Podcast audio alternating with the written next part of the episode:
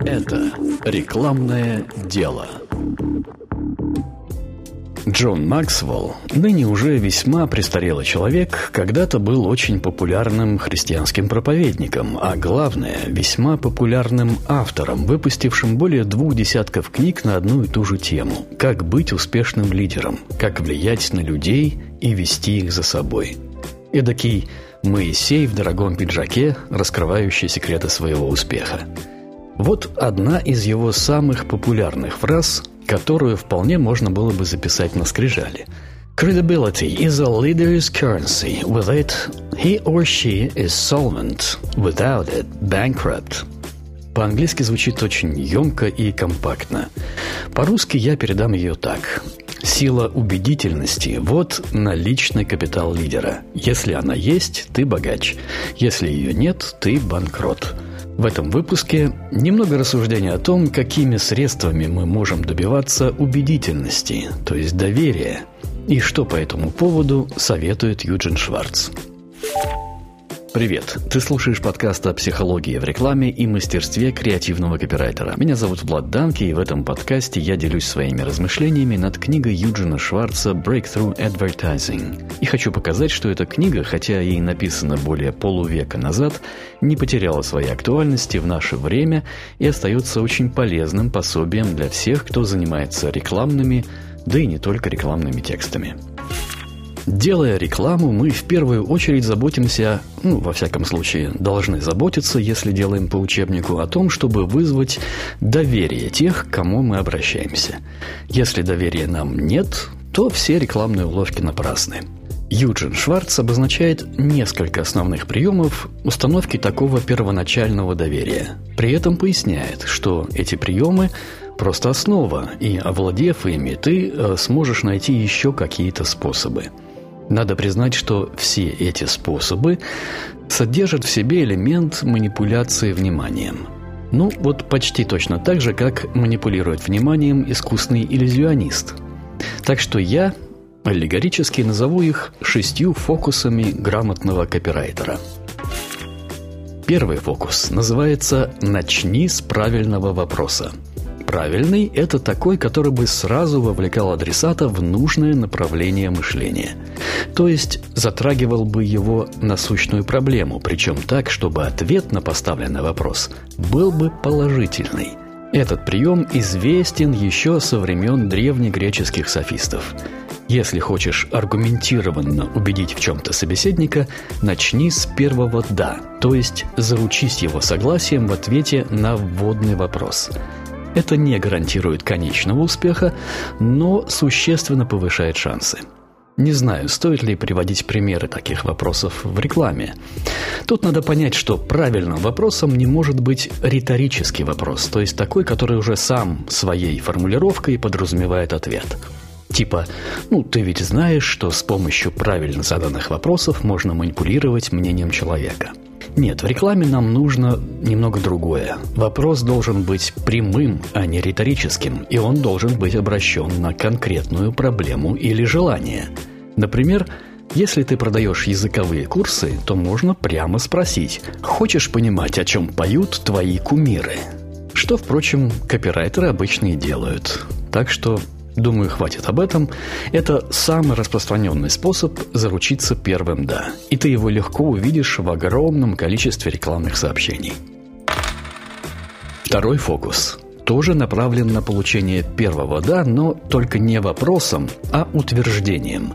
По сути, это та же самая техника, что и с вопросом, только здесь мы хотим сразу же показать, что мы с адресатом рекламы на одной волне – Юджин Шварц подсказывает, что тут важно не промахнуться в том плане, чтобы не допустить какой-то неуклюжей или вычурной формулировки, которой на самом деле люди не пользуются.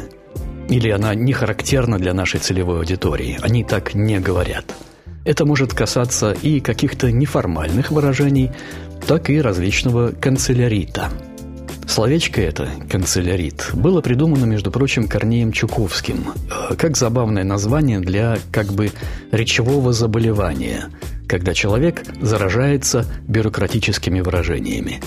И, как нетрудно заметить, болезнь эта и сейчас, спустя почти сто лет, довольно распространена. Меня порой удивляет, что канцеляритом оказывается наполнена речь молодых людей. Возможно, им кажется, что так это звучит более по-взрослому. Не знаю.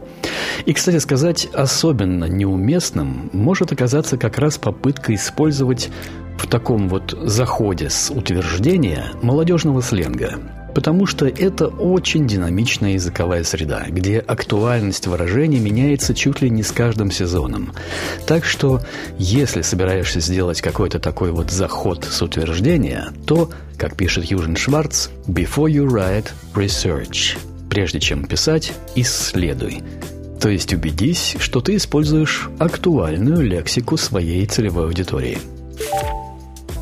Третий фокус – опровержение мнения – на первый взгляд это кажется странным – начать рекламу с открытого противостояния, противоречия некому принятому мнению.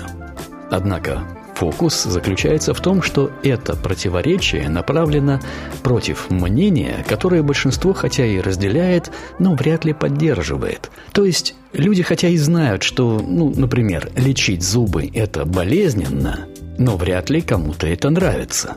И вот тогда ты появляешься такой весь в белом и заявляешь, лечить зубы можно и без боли. Если такое заявление несет в себе некую новизну, оно по сути является предложением решения проблемы. То есть мы тут имеем, в общем, довольно обычный рекламный прием. При этом он весьма удобен и эффективен, ведь нам не нужно описывать и объяснять саму проблему, она и так уже хорошо известна нашей целевой аудитории. Ее достаточно лишь обозначить, и можно сразу же переходить к аргументам предлагаемого решения. И если теперь, зная об этом приеме, ты обратишь внимание на встречающуюся рекламу, то увидишь, что он используется довольно часто. Многие авторы рекламы к нему приходят чисто интуитивно. Обобщая слова Юджина Шварца, можно сказать, что это реклама позитивных изменений жизни. Это реклама технического прогресса, повышения комфорта, инноваций и так далее. Четвертый фокус – логические конструкции – Имеется в виду, конечно же, не скучный трактат по формальной логике, а использование в рекламном тексте характерных логических языковых конструкций, то есть типичных выражений, помогающих читателю или слушателю увидеть, почувствовать четкую логическую связь твоих вопросов и утверждений. Такими выражениями являются всевозможные «известно что», простой факт, там, по причине, вследствие, поэтому, экспериментально установлено, в действительности, да и еще много подобных выражений, свойственных научно-популярному лексикону.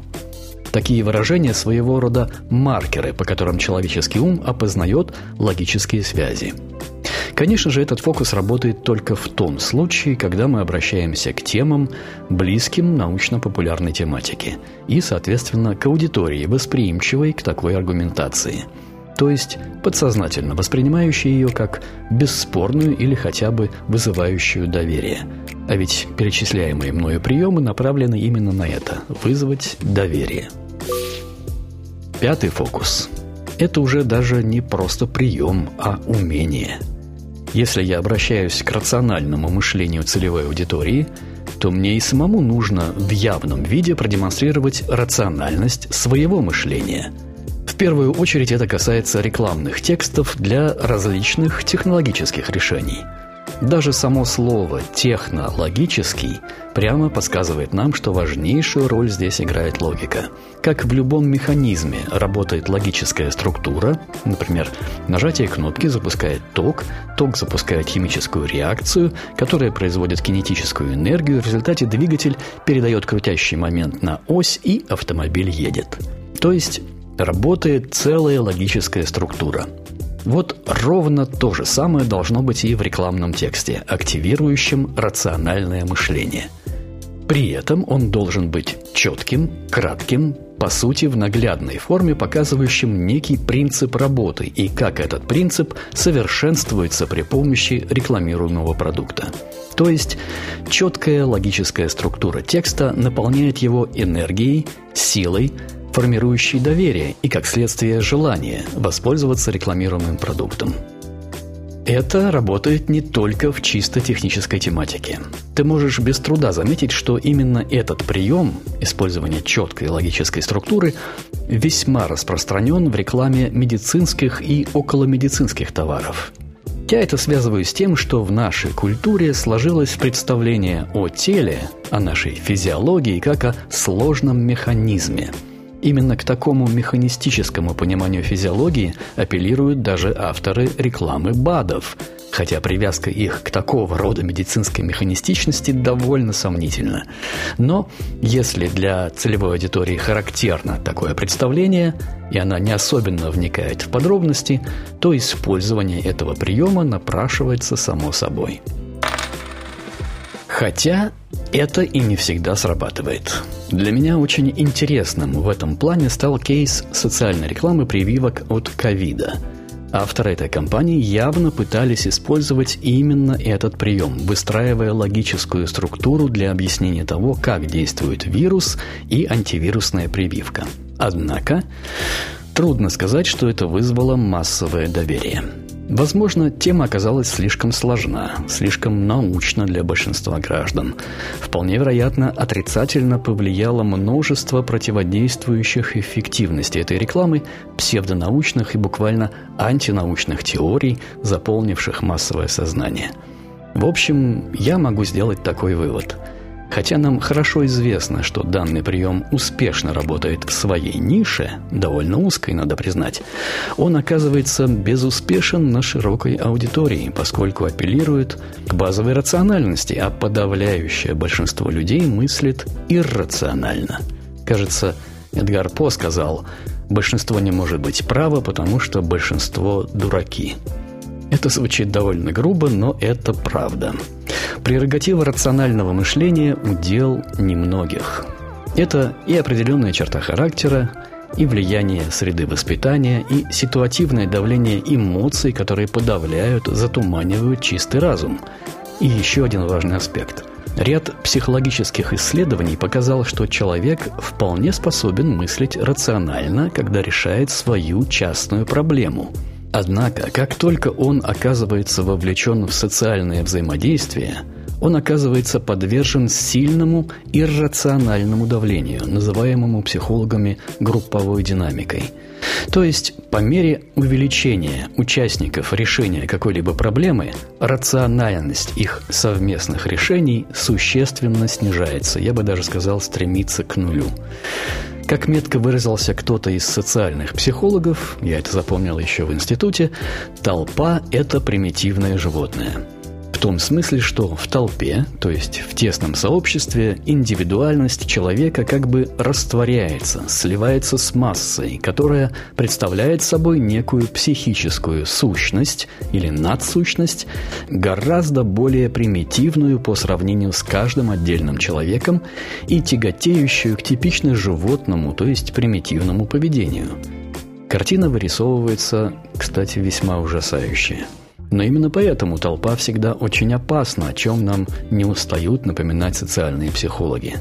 В применении же к рекламному делу мы тут должны понимать, что чем шире наша целевая аудитория, тем менее эффективны рациональные доводы. Чем больше ЦА, тем проще должна быть реклама.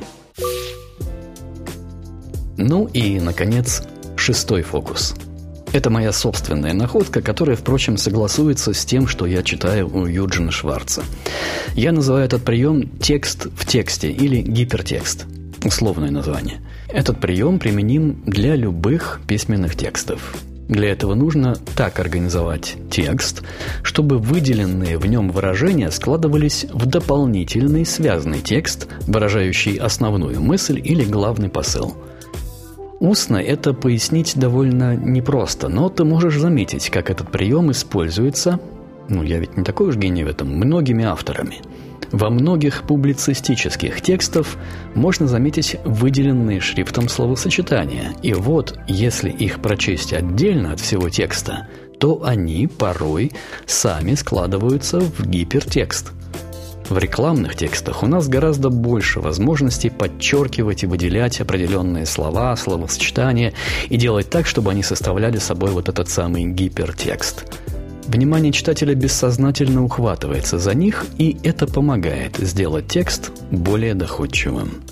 По сути, это довольно простой прием структурирования текста, его дополнительной визуализации. Этому, кстати, уделяется внимание во многих методичках. Иногда это еще называют грамотным форматированием текста, ну а я называю это дизайном текста. Попробуй обратить внимание на то, как часто тебе это встречается – если увидишь хороший пример, возьми его себе на заметку.